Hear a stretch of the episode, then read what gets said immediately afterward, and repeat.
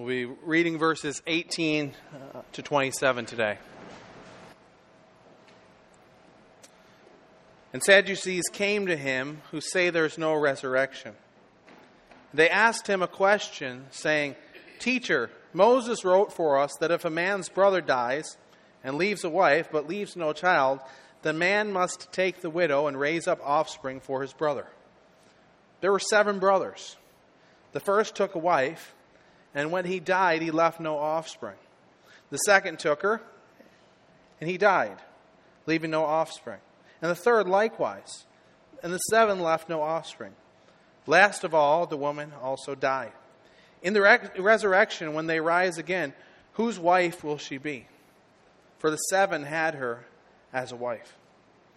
Jesus said to them, Is this not the reason you're wrong? Because you know neither the Scriptures nor the power of God. For when they rise from the dead, they neither marry nor are given in marriage, but are like angels in heaven. And as for the dead being raised, have you not read in the book of Moses, in the passage about the bush, how God spoke to him, saying, I'm the God of Abraham and the God of Isaac, the God of Jacob. He's not the God of the dead, but of the living. You're quite wrong. Well, it's amazing in my lifetime the number of big stores and businesses that I've seen close. And I was kind of thinking through the different stores and businesses that were around when I was a kid, and it's just amazing how many of them closed. And I kind of thought through a list, and you'll remember some of these names, like remember CompUSA or Circuit City or Hills or Ames, Montana Mills Bread. That was a big thing. Krispy Kreme, although that's still around in the South. Super Duper.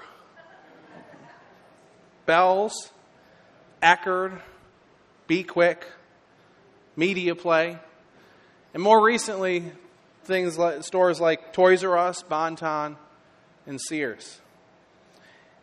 And I went to Sears uh, the other day, yesterday, and I was looking through the Sears that's closing uh, nearby. You know, you think about that store, and it's amazing just how far that store has come. I mean, back in the day when I was a kid, uh, when I, I, would go there with my grandpa sometimes and with my parents, that was the place to buy stuff for the home. If we needed uh, lawn stuff, if you needed tools, you go to Sears. There's no question, you just go to Sears. 1975, Montgomery Ward, J.C. Penney, and Sears made up 43% of all department store sales. 1973, Sears completed the construction of the largest structure in the world, the Sears Tower. From Sears came such brands as, as Craftsman tools, Die-Hard batteries, even Allstate Insurance started as a Sears company. Discover Credit Card started as a Sears company. And yet now, many of those stores are closing. They don't own most of those or all of those brands anymore. And pretty soon they'll probably close all of their stores. And you look at that store, and you know it, it, kind of was like the Amazon of today. I mean, it seemed like nothing could stop them. Everyone just went to Sears if they needed something. And you just see how far they went off track, and sometimes you wonder, like, what happened? How did they get so far off track? And you think about that with stores, but sometimes maybe you think about that with people too. You know, you see famous preachers like Ted Haggard or Jimmy Swaggart, or you see the sex scandals in the Catholic Church, and you think, how did these people get so far off track? Or maybe you have a friend or a loved one who used to come to church, seemed to have a strong relationship with God, and now it just seems like they've walked away from God. And you think to yourself, how did they get so far off track? Or maybe it's a pastor or another religious leader who turned out to be not who you thought that they were. The Sanhedrin was kind of like that. The Sanhedrin were religious leaders who were members of the ruling authority uh, in Israel. And you would think that they would have it all together. They knew the scriptures inside and out, or they, so they thought. They had power over the people, and yet they get way, way, way far off track. And Jesus tells the Sadducees they get off track by two different things. There's two things that cause them to get off track. And I think if we look at these two different things, I think it would inform our understanding and help us to stay on the path of following God. and not to go astray. So let's jump right into this story. The Sadducees, we need to know a little bit more about them. The Sadducees might be considered kind of an ultra conservative religious uh, body. And what they believed was they, it, they only believed in, or at least heavily favored, the first five books of the Old Testament, the Pentateuch, so to speak. And so they didn't believe in the writings or didn't emphasize the writings, the prophets, the rest of the Old Testament. It was mainly about the first five books of the Old Testament. And they also rejected many kind of supernatural beliefs. They didn't believe in spirits, they didn't believe in angels, and most importantly for our text, they didn't believe in the resurrection. They didn't believe in an afterlife. They believed that after you died, you went into the ground, into Sheol, and that was it. And the best thing that you could hope for in life was to leave a good legacy, to leave a good name. You know, and that's really surprising to me that someone who, who would claim to be a Jew, who claims to believe in God, doesn't believe in any afterlife. You know, and you think about their understanding, and their understanding of God had to be really small. Because they believed that either God was unwilling or unable to raise the dead. So there's no afterlife. And they bring a powerful carefully crafted argument to Jesus to try to get Jesus to confirm their viewpoint that there is no resurrection. And they bring up the case of levirate marriage. And levirate marriage was something that was prescribed in the Old Testament that if someone uh, married, married a woman, didn't have a child with that woman, then if he had a brother, his brother was obligated to marry his widow and raise a child for him. And the thought behind that was it was kind of a social thing during that time that that brother's name would be remembered. But also, it was something that was most like a protection for the woman because in that day and age, women didn't have rights, didn't have a way to provide for themselves. And so, if the brother married the widow, that would mean that he, she would be taken care of. So, that was just kind of a practice that went, around, went on in Israel during that time period. Went, it actually has happened in many, many different cultures throughout the world in, in the ancient world and even some cultures today. But it, that's what happened. And so they bring this case to Jesus. and They say, Suppose there's seven brothers. The first brother marries a woman, he doesn't have a child. And so his brother marries that woman. Then he dies, doesn't have a child. The next brother marries that woman. He dies, and on and on and on until only the woman is left. And they say, So if there's a resurrection, they don't say that, but they say, in the resurrection, whose wife will she be? I mean, she had seven husbands, all seven of the brothers, so what's going to happen? How can there be a resurrection if she was married to seven people? See, in the eyes of the, the Sadducees, this would have been proof that there is no resurrection because it's kind of an illogical situation. That one woman would be, would be married to seven men. And so they're trying to get Jesus to confirm their viewpoint that there can't be any resurrection. And look at what Jesus says to them. He says, Is this not the reason you're wrong? Because you ne- neither know the scriptures nor the power of God. And Jesus says, For when they rise from the dead, they neither marry nor are given in marriage, but are like angels in heaven. So before we go any further, we need to kind of address a question related to this text. It's kind of an aside, but I think we need to talk about it. Is this idea that there's no marriage in heaven? Some of it that that might surprise some of us, especially if we've lost spouses or if we really like our spouses, love our spouses, and we might wonder, am I going to see my spouse when I get to heaven? Is this saying that I won't see my spouse, that I won't have a relationship with my spouse? I don't think that's this text is saying that at all.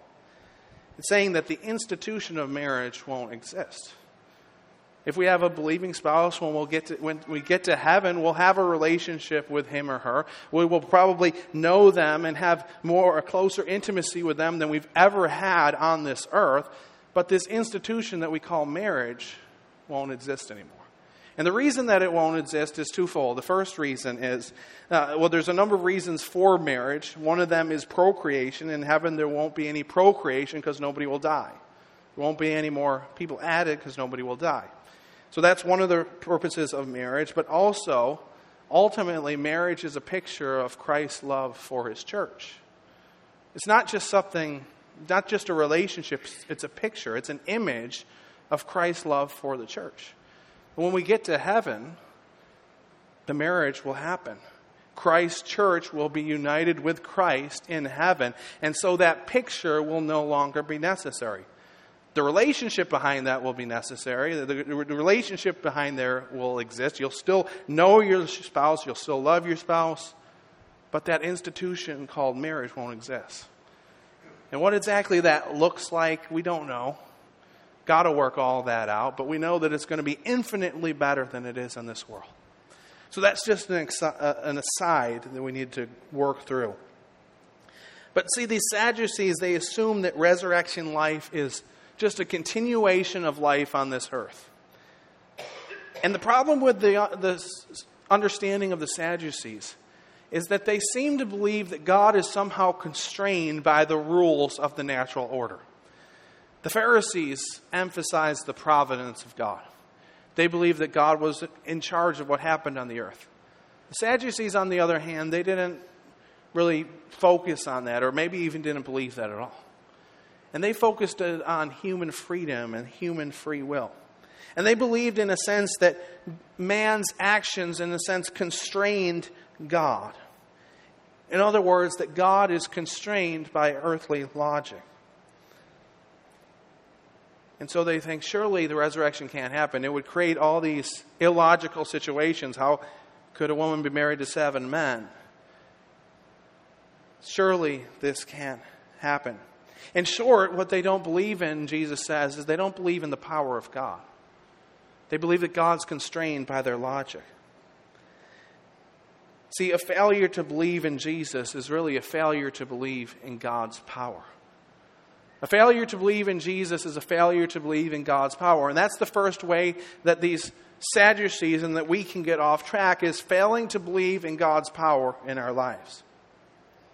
And so these Sadducees create this situation in their mind that seemed illogical, that seemed foolish, that the dead are raised, and they're like, nope, that can't happen.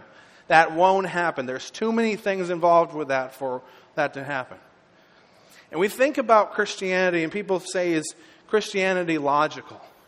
And in one sense, Christianity is logical. There are evidences and proofs that God's word is true, that Jesus did what he said that he did.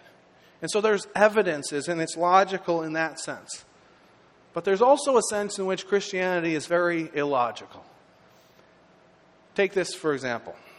So imagine that you go to a funeral home, and uh, you walk into the funeral home, and there's another person there, and they're just sitting there uh, a little ways off from uh, the body. And they're like, So I'm just waiting here, and I think in about five minutes or so, that person is going to raise up from the dead you'd probably get a little bit freaked out if he said that. That person might be put in an insane asylum. That's an illogical thing to believe that someone who's dead is going to rise again. And so it's illogical to believe in the resurrection from the, from the dead. It's illogical to believe that Jesus could walk on water. It's illogical to believe that Jesus could heal the lepers, that Jesus could heal the person born blind. All these things they don't make sense from a human perspective. They don't conform to the natural wor- order of how the world works. And they don't conform to our understanding. They're miraculous, they're illogical. See, if we can serve a God that's constrained by our own logic, we'll serve a really small God. A God who's maybe a lot like us, maybe well intentioned, but really can't change a whole lot. How often in life do we, maybe without even thinking about it, doubt God's power and constrain God by our own logic? I remember thinking back to the time when the church opened. And uh, when we were starting the church, I had an accountant look at our budget and look at our kind of plan for the church. And basically, he said that the numbers, they just don't add up. I mean, this doesn't really make sense from a human perspective, and if this is going to happen, God's going to have to bring this about. You know, and thinking back on that, you think he's probably right. Had no money, very few people. How are you going to do this? You're incurring all these expenses. The numbers just don't add up. And sometimes in our lives, we face situations like that where the numbers just don't add up. Doesn't seem to make sense. But in those moments, those are the times when God works most powerfully. When God shows us His grace and His power most forcefully. Jesus is like, do, do you think that I'm really constrained by your logic? Do you think that this seven uh, husband situation is going to really throw off my plan? Do you, don't you think that I've thought this thing through before? God isn't constrained by our circumstances. He's not constrained by our money or lack thereof. He's not constrained by our skills or lack thereof. He's not constrained by our health or lack thereof. He's not constrained by our relationships or lack thereof. He's not even constrained by our sin. He's God and He can do whatever He wants through us and with us. But you see, when we start to doubt God's power, and this again can start really small, it can start with people who are devout followers of Jesus. But when we start to doubt God's power, we start to become practical atheists. That's essentially what these Sadducees were. They believed in God, they were involved in the temple rituals. They uh, had a strong involvement with the priestly class of the Jews. But they didn't believe in the power of God. They didn't believe in angels. They didn't believe in spirits. They didn't believe in the resurrection from the dead. And so, in essence, though they said they believed in God, they lived like practical atheists. God couldn't really do anything in their understanding, He just kind of was.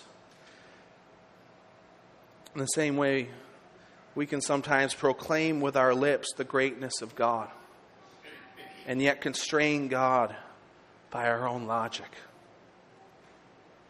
And then, you know, we get to the point where it's like, so why do we, why pray? I mean, why should we pray if we don't really believe that God can change us? If we don't believe that God can change our circumstances? It can start really small, but it can lead us really far off track. Yet Jesus is going to show the Sadducees not just that the resurrection is true, but he's going to show the Sadducees that he is the resurrection. That through his body, he's going to testify to the truth and veracity of the resurrection, that all things are possible through him. And that's the hope that we can rest in.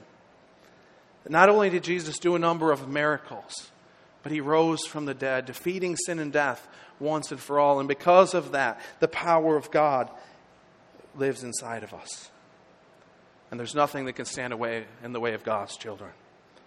So that's the first way that we can kind of get off track by doubting the power of God.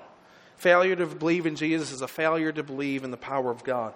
But the second way that we can get off track is that a failure to believe in Jesus is a failure to know God's Word. Jesus here cites a passage from Exodus 3 he describes it as the passage about the bush. And the reason he describes it as such is because in the Old Testament during that time period, there weren't chapters and uh, verse designations. So it was, he was just giving a description of the kind of context of when this thing happened. And we see that in this chapter, uh, in, in Exodus, Jesus gives this scripture to them because this is undoubtedly a scripture that the Sadducees would have accepted. They accepted the first five books of the Old Testament. They were kind of hazy on the rest of it, but he gives them a verse, a chapter that they would have accepted. He says, Remember the passage about the bush. And in that passage, God is speaking to Moses. And he says, I am the God of Abraham, Isaac, and Jacob. Note what he doesn't say. He doesn't say, I was the God of Abraham, Isaac, and Jacob. He says, I am currently the God of Abraham, Isaac, and Jacob. And what Jesus is saying here is that there must be a resurrection from the dead because of that. Because God is not the God of the dead, He's the God of the living. And if He says He's the God of Abraham, Isaac, and Jacob, who are dead at the time that Moses is, uh, is uh, God speaking to Moses, then there must be more to this life than the grave there must be a resurrection. And Jesus overturns their understanding of the scriptures, even the scriptures that they accepted. And he concludes and he tells these Sadducees, You are quite wrong. James Edwards translates this phrase as, You are way off track, or way off base. And see, the charges that Jesus brings against these Sadducees would have been really surprising to them and surprising to everyone around because the Sadducees were supposed to know Scripture better than anybody. James Edwards writes this The audacity of Jesus' accusation of the Sadducees would be like claiming that Wall Street knows nothing of finance. Scripture, the Torah, and power, the Sanhedrin, were precisely the Sadducees' stock and trade, the two matters in which they majored. In magisterial authority, Jesus asserts that what the Sadducees claim to know best, in fact, they know least. And so Jesus tells the Sadducees that they don't really know the Bible like they thought they did.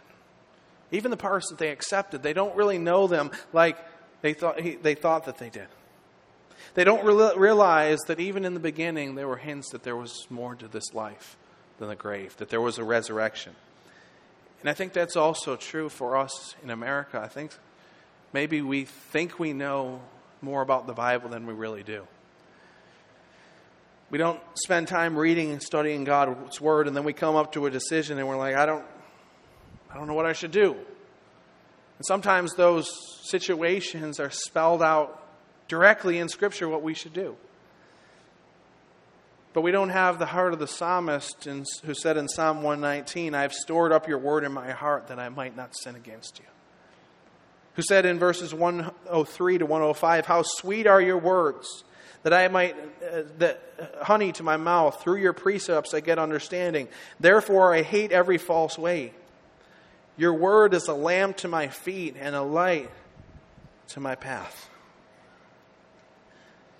As Christians, we believe that God's Word is God's Word.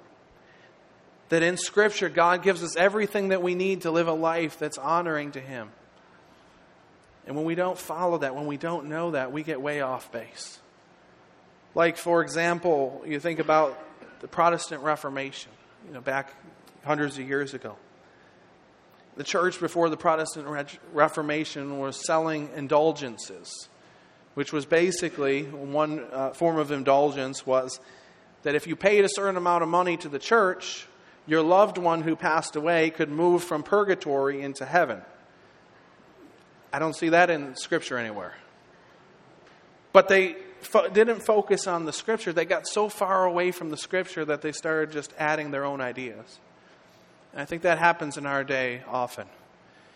Because often we know a little bit of Scripture we know a tidbit of the scripture. Then we fill in the blanks with the rest. So we know that God is love. Most people know that. And then so we say, well, it's okay if we have sex outside of marriage. It's okay if we live together because God is love and we love each other. Or God is love, so it's okay that we're homosexual because God is love. And the most important thing is that we just love each other we get way off base from what God intended, from what God has really said in His Word. And so we're not just to take bits and pieces of the Scriptures and kind of form our own worldview around them.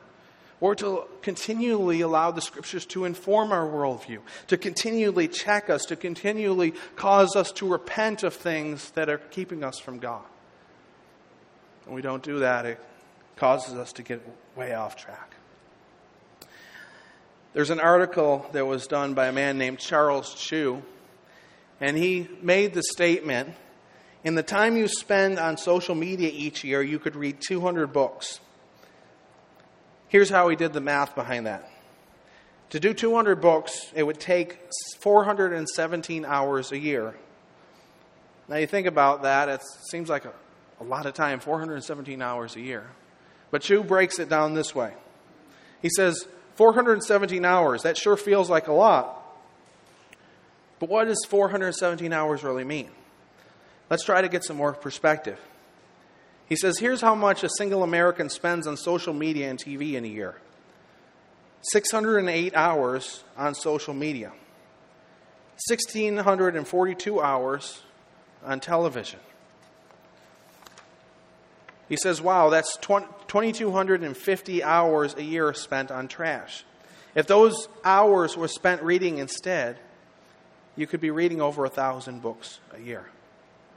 Now, Chu wasn't a Christian. He was just kind of writing from a secular perspective. But I kind of I went through and I calculated uh, kind of Bible reading. And you think about how long would it take to read from the Bible from cover to cover. And I got different estimates. The best one that I uh, was able to find was that it would take about 57 hours for the average reader to read through the Bible from cover to cover. And if you calculate that out, that in the time that the average American spends on social media and television, if they spent that time reading the Bible, you'd be able to read the Bible from cover to cover 39 and a half times. 39 and a half times. But we don't really have any time to read the Bible, do we? Chu, again, who's not writing from Christian perspective, says this. Here's the simple truth behind reading a lot of books or the Bible. He didn't write that, that's added. It's not that hard. We have all the time we need. The scary part, the part we all ignore, is that we're too addicted, too weak, and too distracted to do what we all know is important.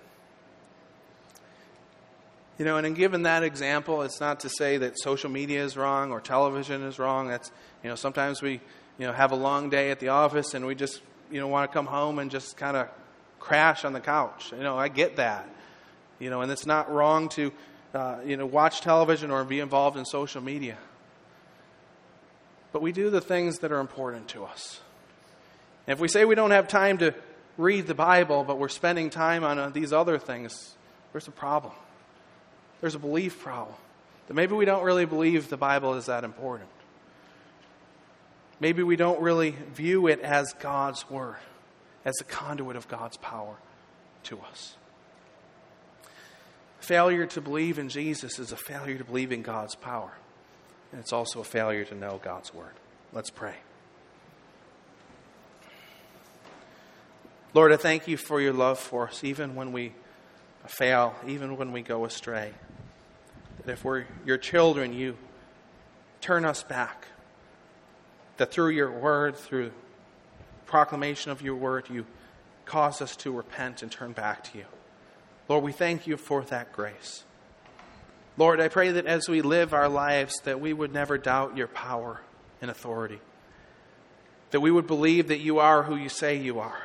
That you can do what you say you can do. You're a God who raises the dead. You're God who can do things that just blow our minds. And God, as we're facing situations and circumstances in our lives, I pray that we would realize that there's nothing that's too big for you. There's nothing that you can't handle. There's nothing that will catch you by surprise. And so we can bring our requests to you, big, big and small, and cry out to you, knowing that you hear us and also that you reward those who come to you and that you have the power to do what you want. Lord, also I pray that we would view your word as the psalmist did in Psalm 119. That we would hide it in our hearts.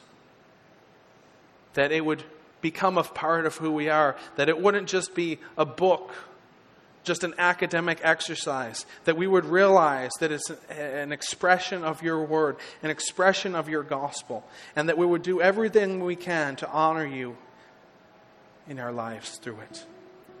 That we might not sin against you. That we would stay on the path of following you with all of our heart, soul, mind, and strength, because that's what you've called us to. But also, we know that's what you're worthy of. Lord, we can't do that in our own strength. It's only by your power working through us that we can do that. God, give us the strength to do that. In Christ's name I pray. Amen.